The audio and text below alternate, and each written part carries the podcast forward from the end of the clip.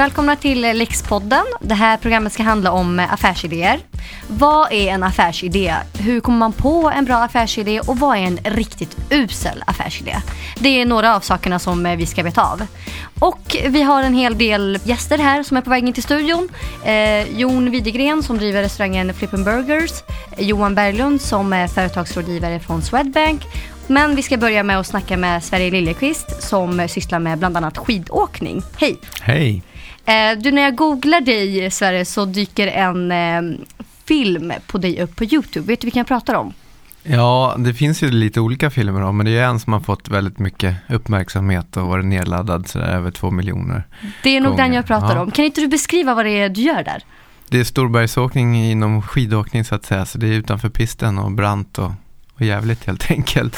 Och sen avslutar jag där åker med att att hoppa en klippa och göra en- en bakåtvolt och då rasar det massa snö, det ser ut som det är en jättelavin som jagar mig ungefär. Eh, och så fort det är liksom lavin på tapeten på nyheterna då snappas det upp i allt ifrån Tokyo till LA liksom. Ringde ju ner mig där eh, och ville ha mera klippet till sina nyhetssändningar. Så det var, var häftigt. Jag tänkte att vi skulle köra en liten faktaruta. Hur gammal är du Nej, jag är 42 och eh, i ja, toppform? är top of my life. Ja. Jag är uppvuxen i Nacka utanför Stockholm. Jag har åkt skidor hela mitt liv och sen har jag parallellt med det startat upp lite olika verksamheter. Bland annat Kask som är ett klädmärke tillsammans med min bästa skidkompis Kaj Zachrisson. Vad har du för favoritmat? Jag äter gärna sushi, bra sushi. Vad är bra sushi? Nej, men det är att eh, det, bitarna smakar lite olika. Jag tar inte, all, jag tar inte lax och räka liksom. Men visst driver du flera företag? Ja, Skiers Cup, eh, det är egentligen en rip-off av golfens Ryder Cup. Så man Och- kan säga att du nästan har snott den idén lite. Absolut, ja det har jag gjort. Och det, det kom vi på, jag och Kai och en till kille för många år sedan, så att vi och snackade om så här skidåkning, det är så mycket starka individualister och liksom man håller på att liksom försöka spöa varandra och tävla och allting ska vara så coolt liksom, men det blir ju man plockar bort lite av den här glädjen i det hela. Och, och så drog vi en liknelse just med golfarna då som är fantastiska i, liksom utövare och men de är inte så roliga, de är inte så spektakulära, de går där och liksom hasar runt på banan och sen händer det inte så mycket mer. Men en gång om året så kör de ju Ryder Cup och då är det en lagtävling då mellan Europa och Nordamerika. Och då lyfter det liksom bara, det är folk från hela världen följer det här och de liksom börjar high-fivea varandra på grinerna och liksom folk står och festar och jublar. Så då tänkte jag, det där måste vi kunna applicera på våran sport. Och eh, så gjorde vi det. Så man kör liksom man mot man istället för att i en vanlig tävling inom friåkning, då ska man ju liksom spöa alla och man får massa poäng och grejer. Vi bara tog bort allt det där så kör man man mot man och sen en poäng till laget. Sen behöver man inte göra något mer, då kan man heja på de andra istället liksom. Vad, vad skulle du säga att du har tagit mest, alltså vilket misstag har du tagit mest lärdom av? Ja, vi gör misstag hela tiden. Eh, med kask framförallt då, som vi har hållit på längst med, jag och Kai. Där Vad har är det för något? Ja, men det, vi började göra virkade mössor. Jag virkade mössor i fem, sex, sju år. Eh, och eh, sen kom vi på, jag lärde Kaj och vi åkte runt och reste och alla tyckte det här var skitkul och det. Så då kom vi på att vi skulle starta ett märke och då blev det att de här mössorna fick namnet Kask och så vidare. Och sen med den resan så har vi ju gått på nitar hela tiden med att man vill utveckla nya produkter och liksom bara tycker att man själv har kommit på världens grej. Men sen så säljer det inte till exempel och då blir det ju liggandes på varuhyllan och då, då är det inte lika kul längre även om produkten i sig kanske är grym. Mm. Så att, eh, Men hur hanterar du något sånt då? nej men det är ju bara att gå vidare och försöka göra genuint din affärsidé då. Vi, vi satte ju en affärsidé när vi startade Kask att göra unika produkter att bära med stolthet. Och det faller vi tillbaka på än idag liksom att okej, ska vi göra den här svart eller ska vi göra den här rosa?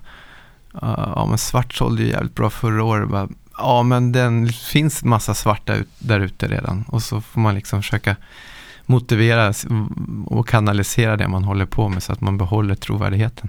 Jag har aldrig fokuserat på hindren eller någonting, men då är det ju ett annat läge, för man har ju lärt sig så mycket Mm. längs resans gång, men det är enda sättet också. Så att hade jag haft den kunskapen när jag var 20, då hade det ju inte Kask blivit heller vad det är idag. Så att för mig har jag har det varit en, en, en, en, resa liksom och det har ju, våra, mina businessar har ju formats utifrån min passion liksom. För det var också min nästa fråga egentligen, hur du skulle gå tillväga idag om du skulle starta ett företag. Ja, men lite tråkigt sådär så skulle man ju arbeta fram en affärsplan på riktigt. Och det är ju det är de rekommendationerna man får också hela tiden. Att, ja, men vad har ni för mål? Och liksom, ja, vadå mål? Vi ska ju göra unika grejer att bära med stolthet. Vi ska ha kul, vi ska kunna fortsätta åka skidor. Det är mitt mål. Men det kan vara lite svårt att få ner det på papper. Så att om jag skulle starta ett företag för att eh, kunna leva på det eller kunna liksom göra en, en, en businessresa då skulle jag genomarbeta det ordentligt innan jag drar igång. Johan Berglund sitter också med oss här. Stämmer. Vi ska köra faktaruta med dig också. Mm. Eh, vad gör du för någonting? Jobbar som företagsrådgivare på Swedbank i, i Uppsala. Och hur gammal är du? 23. Vart kommer du ifrån? Uppsala, född och uppvuxen här. Det är därifrån du är alltså? Jajamän. Vad har du för favoritmat? Oh, jag satt och tänkte på den här frågan ställdes tidigare. Så jag är svag för grillat på sommaren. Det, det är väl både maten och känslan tror jag. Du eh, Johan, vad skulle du säga är en affärsidé? En affärsidé är väl egentligen själva idén till att man ska starta ett bolag. Vad, vad bolaget ska göra, vad man vill uppnå och, och varför man gör det egentligen. Mm. Och på vilket sätt arbetar en företagsrådgivare med affärsidéer? Eh, vi jobbar mycket med affärsidéer, dels genom att vi träffar mycket nystart, nystart eh, bolag som ska i början. Eh, och även befintliga bolag så, så, går man alltid tillbaka till affärsidén och affärsplan vid till exempel finansieringar och liknande. Eh, för att se att de följer den kärna de satt upp från början, den röda tråden och mycket sånt. Och hur vanligt är det att man kanske ändrar lite på affärsidén längs vägen? Det är vanligt eh, och, och, jag personligen tycker nog det är positivt. För att eh, det visar någonstans att man är lyhörd och att man eh, lär sig av sina misstag. För alla gör misstag. Eh, även vi på bank höll jag på att säga. Eh, men hur, hur känner man igen en bra affärsidé? Eh, när de kommer till mig så tycker jag en bra affärsidé att den är genomarbetad. Eh, som vi var inne på tidigare. Men att det också finns, alltså jag lägger mycket vikt vid engagemanget hos den som presenterar den. Tror de själva på det? Eh, känns som de har tänkt igenom det. Är det någonting de kom på i helgen eller någonting som har legat och gnagt en längre tid liksom. Eh, och sådär. Så att egentligen genomarbetat och att den är liksom Den är lätt för, för en annan person att förstå. Mm. Eh, I alla fall ur, ur det sättet När jag kopplas in mot ett bolag så måste vi från banken förstå vad de, vad de gör och vad de vill uppnå för att vi ska kunna vara med och bidra och vara med på resan. Vad kännetecknar en dålig affärsidé? Taskigt engagemang från ägarna egentligen tror jag. Det, det är nog grunden. Eh, när man inte märker att de riktigt själva tror på det, då, då är det svårt för en annan person att tro på det. Det är nog det, det sämsta. Sen finns det egentligen inte dåliga idéer och jag tror personligen också att idén är viktig men det är minst lika viktigt av de som ska genomföra idén. Så att jag tror inte att de bästa företagen alltid är de bästa idéerna och vice versa. Utan det ska vara en kombination av en bra idé och en god entreprenör. Och vilka verktyg kan man använda för att komma på en idé? Många affärsidéer grundar sig egentligen på att lösa ett problem som, som människor upplever. Och gå till dig själv och se vad, vad saknar jag i, i samhället eller i, i, mitt liv för att det ska funka bättre om det nu till exempel är en produkt. Eh, och sen liksom försöka hitta en idé utifrån det. Jon Widegren, du driver restaurangen Flippen Burgers i Stockholm. Yes. Du gör hamburgare och det är alltid lång kö utanför din hamburgerrestaurang. Trots att den inte ens ligger jättecentralt. Ja, nu ligger den väl ganska centralt. Nu ligger vi i Odenplan. Men när vi öppnade så låg vi nere på Kungsholmstrand, vilket kanske var lite off. Mm. Eh, jag jobbar väl ganska hårt med att bygga upp uppmärksamhet innan vi öppnade. Hype skulle kanske en del säga. Men som buzz som det kallas för också. Ja, precis. Eh, man är lite kluven till alla de där häftiga orden. Men, men för mig var det så. Jag kom från en helt annan värld. Jag jobbade som managementkonsult eh, och klev över restaurangbranschen och ville bara göra en bra burgare. Det var egentligen det enda jag ville. Men eh, som vi pratade om tidigare, man måste ju ha en kund att sälja den till. Annars har man inga verktyg i bolaget. Innan vi går vidare tänkte jag att vi skulle köra lite faktaruta på dig också. Ja. Hur gammal är du? 35. Och var kommer du ifrån? Jag kommer från Gävle. Och vilken är din favoritmat? Eh, jag får väl säga lite klyschigt då, kött i bröd. Men kanske inte bara hamburgare. Jag har dragit ner lite på det. Är det Eh, korv också? Nej, men jag skulle säga snabbmat överhuvudtaget fast med, med kvalitet. Eh, bra kebab, en riktigt bra bil macka Allt som handlar om att man serverar väldigt enkel mat med de beståndsdelarna som vi har ätit mat i, i väldigt många hundra år. Kände du dig tvungen att säga hamburgare? Nej, jag tyckte att jag inte sa det. Kött i bröd, men lite i början, men det kanske inte var bara hamburgare alltså. Nej, men det var det som var min Ja. poäng. Att kanske inte just hamburgare. För att, eh, jag äter väl hamburgare kanske en gång var fjortonde dag nu. Det, jag har fått min beskärda del. Den här idén om att eh, starta en hamburgarrestaurang, du är ju inte direkt ensam om den. Nej, Hur kom du på det? Eh, ja, jag skulle väl kanske i lite kontrast till vad vi pratade om innan. Att det här med att, att göra något som är trendigt. Hamburgare har blivit väldigt trendigt. När jag började fundera på det 2010 så var det inte alls trendigt. Det var ett annat sätt kan man säga, ett väldigt vanligt sätt att starta företag. Man tar en idé eller en produkt som har funnits jättelänge, väldigt mogen marknad. Och så försöker man hitta en nisch där som är outnyttjad. Och då gäller det att man har någonting i produkten som kan ta den nischen som gör liksom att det tillförs någonting som inte finns. Vil- vad är det för någonting hos dig då? I Sverige kan man ju säga att det fanns ju grovt räknat tre segment. Det fanns hamburgerkedjor, det fanns fina restauranger och så fanns det typ pubbar däremellan. Ingen av dem gjorde egentligen en, tycker jag, en riktigt bra hamburgare. Och vad är det som gör dina hamburgare så bra? Jag vet, inte, det det handlar om är egentligen att se på hamburgare som vilken produkt som helst. Eh, hamburgare serveras nästan alltid fryst, färdiggjord, uppvärmd. Så äter vi ingen annan restaurangmat. Eh, och det jag vill göra är att göra hamburgare för grunden. Vi maler vårt eget kött, vi har ett nybakt bröd. Sånt som borde egentligen vara självklart, men väldigt enkelt.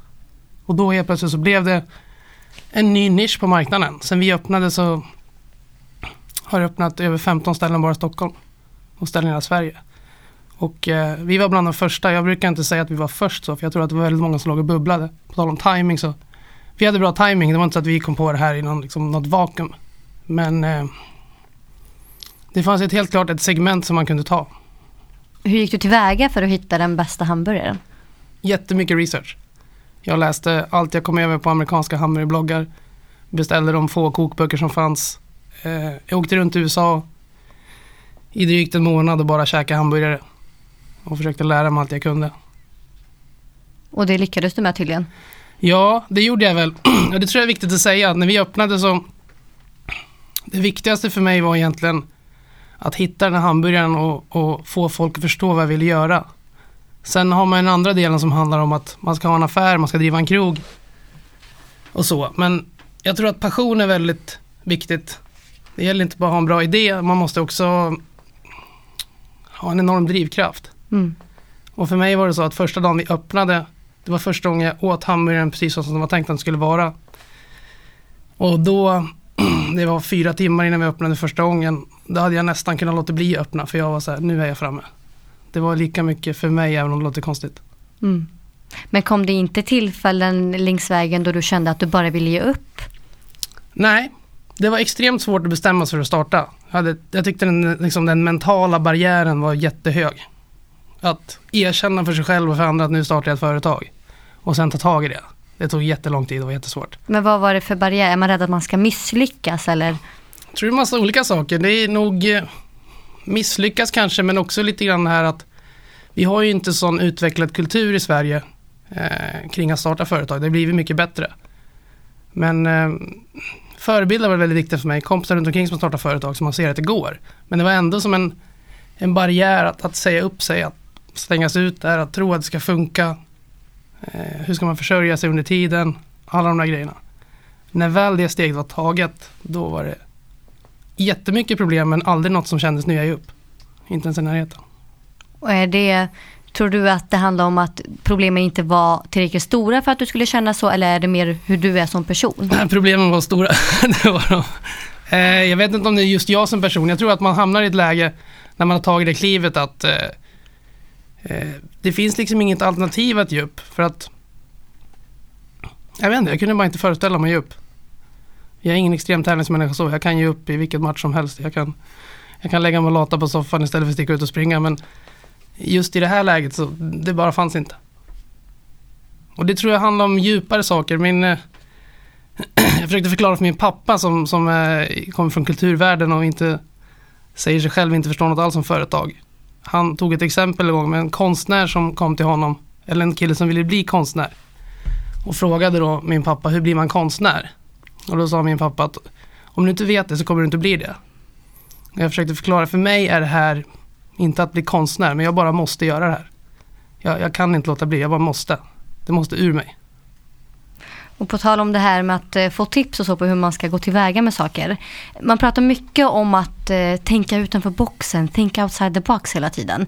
Men det, egentligen är det lite oklart hur man gör det. Vilka tips kan du ge på att tänka utanför boxen? Jag tror att man ska följa sin egen röst. Det var väldigt viktigt för mig och det är fortfarande. Jag kan ta ett konkret exempel. Vi ska starta en sån här food truck nu. Egentligen en, en rullande matbil på svenska. Och då förväntar sig alla att den ska liksom heta Flippen Burger som restaurangen. Eh, men det tycker jag känns lite trist och inte så kreativt och inte så utmanande. Så att vi ska göra en liten tweak på den, kalla den någonting annat och göra en liten annan produkt. För att eh, jag bara tror på det. Och alla jag pratar med säger, men det är ju jättedumt. Ta vara på det varumärket du har. Eh, expandera restaurangen istället. Men det är inte det som är min drivkraft. Eh, där kan jag känna att jag ibland som person är ganska mycket utanför boxen. att Jag gör det jag tror på och sen så får det bära eller brista.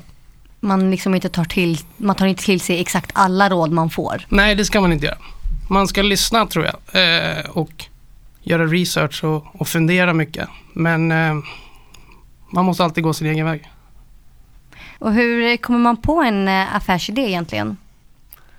Eh, jag hade jättemånga olika idéer. Men sen är det två saker som måste till. Det ena är att man tar det här mentala steget. Att verkligen försöka förverkliga den. Sen den andra grejen, liksom, vad är en affärsidé? Jag skulle säga vad som inte är en affärsidé, det är en affärsmodell. Man måste ha en affärsmodell som gör att idén blir eh, alltså sätts i verket. Och då kommer man in på det som handlar om pengar i ett företag. Många säger jag gör inte det här för pengar och det, det tror jag är väldigt sant. Det tror jag måste förstå. Men du behöver en affärsmodell som genererar pengar för det är verktyget. Och det måste ju liksom ligga som Sverre var inne på. Om grejerna bara ligger på hyllan då blir det svårt. Eh, och då kommer vi in på likviditetsproblemen mm. som egentligen handlar om att du kan göra en hur lönsam idé som helst. Men om du inte får in pengar i rätt tid i bolaget så har du dålig likviditet och då får du jättestora problem. Så min poäng är egentligen att oavsett hur bra idé du har måste du dels våga ta tag i den och sen så måste du komma på en, en eh, modell helt enkelt som gör att den idén sätts i verket. Mm. Vilka egenskaper skulle du säga är bra för att komma på idéer? Jag, jag tror att alla kan komma på idéer, eh, men det är svårt att säga vilken egenskap man ska ha. Jag är ju väldigt mycket en dagdrömmare eh, och jag hade svårt att få finansiering för min idé, vilket gjorde att jag fick väldigt mycket tid att dagdrömma, eh, vilket gjorde att den här idén utvecklades väldigt mycket. Eh, och också den här spärren för mig innan liksom att ta tag i saker gjorde att jag kontemplerade väldigt många olika idéer. Jag, jag, tror att man behöver vara öppen mot jag tror det är svårt att bara sitta hemma eh, på sin kammare och tänka ut saker. Man behöver ta intryck, man behöver se vad som händer. Lite som du sa om vad som är trendigt. Man kan också se något som är extremt otrendigt och det kan bli en öppning. Men man behöver liksom ha någon form av omvärldsbevakning i sitt sinne tror jag. Mm. Har du något som du tänker på är bra? Ja, absolut, och jag, jag, vill egentligen bara fylla på det. Jag tycker det, det låter fantastiskt bra när du pratar modell och, och det är ju ett problem ur våran synvinkel på bank, ett bolag i tidigt skede. Vad, när kan vi gå in och hjälpa till med likvid? Så man behöver pengar då, egentligen. Eh, och där är det ju väldigt svårt att det ställer ju höga krav på oss att värdera affärsidén men, men som vi har pratat om tidigare också i tidigt skede går vi mycket på personen bakom. Tror vi på den här personen kommer den få det att funka. Eh, och har man då en affärsmodell så visar det dels på seriositet och det är mycket enklare för oss att ta ställning. Så det, det är ett jättebra tips tycker jag. Det handlar mycket om att övertyga er mer än bara idén. Inte övertyga låter fel, men det, mm. det, handlar om att för oss att förstå och känna oss trygga att, att kunna vara med på resan. Mm. För vi vill jättegärna vara med, men, men vi måste känna oss trygga också. Det är ju inte fel att tvingas övertyga heller. Jag, när jag träffade min bankman som jag fortfarande hänger kvar med, samma ålder som mig. Jag hade typ fyra slides i en powerpoint och kanske ett ark i Excel. och sa det här vill jag göra. Och han tyckte det var en jättekul idé men han sa väl mer eller mindre där och då att mina chefer kommer inte att köpa det här. Vilket de inte gjorde heller. Men, men då räckte den lilla bekräftelsen för mig så jag gick in och begärde tjänstledigt. Sen stod jag där tre månader senare och banken hade sagt nej. Men då fick jag ju tvingas att, att övertyga dem. Och kom tillbaka med 30 slides i PowerPoint och 10 Excel-ark och en likviditetsbudget. Eh, ibland tror jag man, det är bra att man tvingas att, att mm, övertyga andra. Och där tror jag affärsplanen kommer in. Man pratar ju mycket om affärsplaner i den här världen som, som vi nu befinner oss i. Eh, med ung företagsamhet och driva eget och, och framförallt kan jag tycka från statligt håll också. Det är mycket fokus på planering. Så uppkommer inte en affärsidé. Men ibland kan det vara bra att tvingas att gå in i den på djupet som Sverige är inne på också. Att verkligen tänka igenom allting och planera upp det lite grann. Och då kan man övertyga andra. Använder du dig någonting av brainstorming? Ja, det gör jag. Ganska mycket, ganska, inte dagligen men veckovis. Eh, igår så höll jag på med, vi håller på att designa en keps. Eh, vi ska designa en foodtruck, vi ska designa en logga till ett nytt koncept. Mycket sådana saker. Och då är det väldigt mycket brainstorming. Eh, nu var just det väldigt designrelaterat men det är massa andra saker också. Sen i en verksamhet så är det hela tiden saker som förändras, eh, saker går sönder, saker behöver fixas på olika sätt som man kanske inte riktigt rår över. Om man hamnar i en dynamik som, som när ett företag växer som man inte kan bestämma helt själv. Och då, då blir det mycket brainstorming. Sverre, hur eh, använder du dig av brainstorming? Ja, alltså i mitt företag med Kask, det driver jag ju med min bästa kompis sen, ja, väl från början och där är det naturlig liksom dialog hela tiden. Så det är så vi kommer på nya idéer och, och liksom tar det vidare hela tiden. Och det hänger, det ni pratar om det här med outside the box. För oss har det snarare varit att vi får rekommendation att hålla oss hyfsat i boxen liksom för att vi svävar iväg hela tiden annars. Eh, så att det beror lite på hur, vad man har för läggning. Men, men jag, jag som person till exempel, jag försöker, eller jag målar ofta upp ett worst case scenario, best case scenario och sen så försöker jag hitta någon, ja men någonstans i mitten där kanske funkar för den här produkten eller för den här idén eller vad det än är. Ja, och så här. Men för oss är det ju fantastiskt att vi är två för då är det lättare att, komma, att inte köra fast helt enkelt. Men när man är två så är det någon som ska lyssna på ens brainstorming-idéer. Kan du någon gång känna att nej men det här kan inte jag se, det är så pinsamt, det är jättedumt? Jaha, nej, nej, nej. Nej, det finns högt i tak hos oss. Man får vara lite konstig ibland. ja, men det är det som är, man måste leva här och nu liksom. Det går inte att sitta och hålla igen. Vi ska köra ett litet snabbquiz för att se om ni själva följer den här UF-modellen. För de har en mall för vilka frågor som man ska kunna svara på när man håller på med en affärsidé. Vilken är din bransch, Jon? Restaurangbranschen. Och din, Sverre? Jag håller på med sportartiklar. Och vilken, eh, vilka är kunderna, Sverre? Ja, vi har bred målgrupp från tidiga tonår till sen medelålder. Jon? Alla som gillar bra hamburgare. Vilka behov hos kunden ska ni tillgodose, Jon? Kom igen nu. och jag skulle vilja svara långt och lite neggigt. Eh, de ska bli mätta och glada. Sverre? Vi vill optimera kundens upplevelse så att de får ut det bästa av dagen. Vad gör din produkt speciell? Ja, funktion, funktionsplagg. Jon? Kompromisslös kvalitet. Och hur arbetar ni hållbart? Vi jobbar ganska mycket med det och det är inget kort svar. Men ska jag säga någonting så kött. Vi Sverige. försöker köra närproducerat, hålla god kvalitet så man inte kör slit och släng. Grymt. Jag trodde inte att ni skulle kunna ha så lätt för att svara på den frågan, men det gick bra. Eh, Sverre, om vi går vidare till det här med idéer. Man kan lätt fastna i idéstadiet. Hur eh, tycker du att man ska göra för att liksom kunna gå till handling på riktigt också? Ja, alltså nu har ju vi hållit på ett tag så vi har ju stött på de här eh, sakerna som likviditet. Det har ju dykt upp liksom. Hade vi vetat om det, likviditetsproblem menar jag att det är ju fantastiskt när företaget växer. Man jublar ju, man säger bara åh nu säljer vi så här mycket och vi har lyckats få så här mycket glada kunder. Men sen helt plötsligt så, så blir det liksom likviditetsproblem och så vidare. Och då, då får man ju lösa det längs, längs vägen liksom. Så att, eh, ja men bara att våga, våga ge sig hän och vara magkänslan som, som vi också pratar om här lite, det är A och O liksom. Om du ser tillbaka på dina idéer som du har haft genom tiderna, liksom, vilken skulle du säga är den bästa?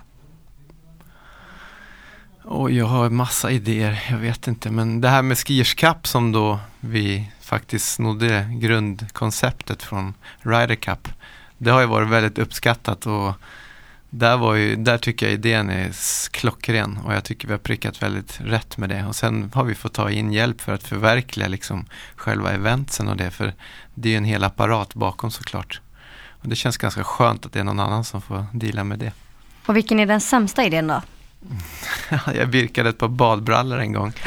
Eh, det var väl ingen affärsmässig grej men det var rätt häftigt att se att det funkar. Liksom. Och vilken är din bästa idé Jon? Ja, så långt har inte jag kommit så det måste väl vara eh, hamburgare även om det inte var en idé i sig. Men, eh, ja. men det här nytänket kring hamburgare? Ja, vilket egentligen skulle jag faktiskt säga är ett väldigt gammalt tänk. I USA skulle jag säga att den typen av burgare vi gör, det är de som har funnits i hundra år. Eh, den bilden vi har av amerikanska burgare, den kom på 50-talet och det är en, en helt annan grej. Och vilken är din sämsta idé? Eh, oh. De glömmer man bort. men det Förtränger dem. Ja, men det gör man ju.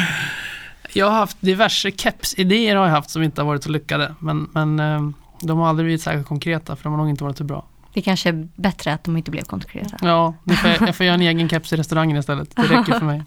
Men ni har ju båda väldigt framgångsrika affärsidéer idag i alla fall. Eh, tittar ni tillbaks på er tid och ser någon som inte trodde på er? Ja, alltså i mitt, fall, mitt och Kajs fall ska jag vilja säga, då har ju våran produkt vuxit fram parallellt med att vi haft professionella karriärer som skidåkare. Så att därför kan jag ju inte kanske rekommendera våran modell för att den hade ju inte funkat om man inte hade kunnat leva på sin, ja, i vårt fall vår skidåkning vid sidan om. Så vi fick, kunde ju bygga vårt varumärke under lång tid. Vi hade ingen brådska liksom. Vi behövde inte hålla på och leverera för några finansiärer eller vidare utan vi har vuxit organiskt som vi säger och det är vi som äger firman. Och, och det, är, det, det är ganska häftigt men det tar ju sin tid och det är inte så lukrativt kanske. Men då har ni ändå fått negativa kommentarer om man säger så längs vägen, kanske i början? Ja, men också utmaningen för oss då att när man ska plita ner allting på papper och liksom avtal och sånt där, då är det ju många som, som säger att gör inte det här med din bästa vän. Liksom, se till att ni verkligen har allting i ordning för det kommer skita sig och det kommer bli tjafs där om ni börjar tjäna pengar och det.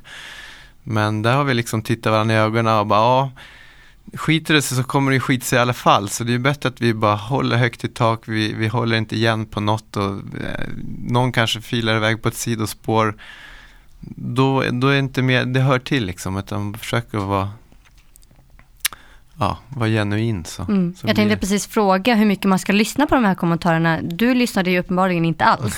vad tycker du att man ska göra egentligen? Ja men det beror på vad man har för bild, vad man vill åstadkomma också. Om det är liksom en passion för livet, då ska du inte lyssna på någon annan. För det är ingen som kan tala om för dig vad, vad din passion är. Men om du vill få ett liksom drägligt liv som som restaurangägare då kan man kanske ta till sig lite tips för att få modellen att funka och leva på det. Liksom. Sen kanske man har sin passion vid sidan om. Håller du med om det Jon? Eh, ja, det gör jag. Eh, både och. Jag lyssnade på ganska mycket folk i restaurangbranschen innan jag startade. Men mitt grundtänk var lite grann att jag hittar ingen hamburgare som jag tycker är bra. Då kan det inte vara ett kriterium att vara kock för att göra bra hamburgare. Alltså måste jag kunna gå min egen väg. Eh, jag tänkte att vi skulle köra som en liten checklista också. Och då får ni säga varsin viktig sak att tänka på när man ska hålla på med en affärsidé. Och ni får betänketid. Det skulle jag, jag skulle nog återkomma till det med affärsmodell. Eh, om, om, du ska realisera en affärsidé så måste du tänka på hur kommer den här att generera pengar i slutändan. Och kom ihåg då inte pengar i form av att jag kan köpa nya kläder för miljön, utan pengar som blir verktyg i företaget som man kan investera och inte få likviditetsproblem. Sverre? Ja, det där skulle jag ju gärna vilja ha i mitt företag. Eh, nej, men att, att man har en genuin produkt också som man kan stå för i vått och torrt. Liksom.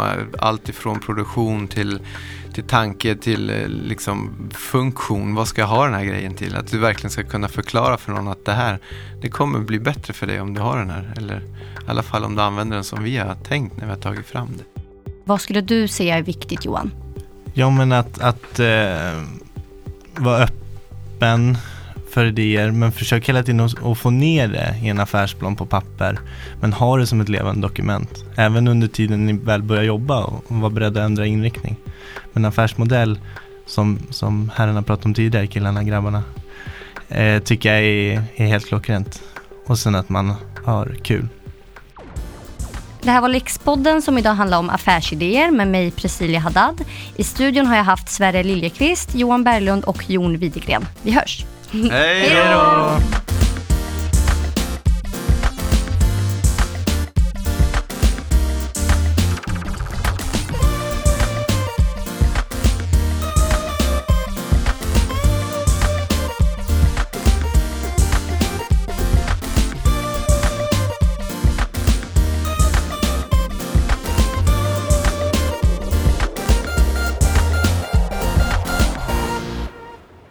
Företagsamhets poddradio Lexpodden produceras av Association.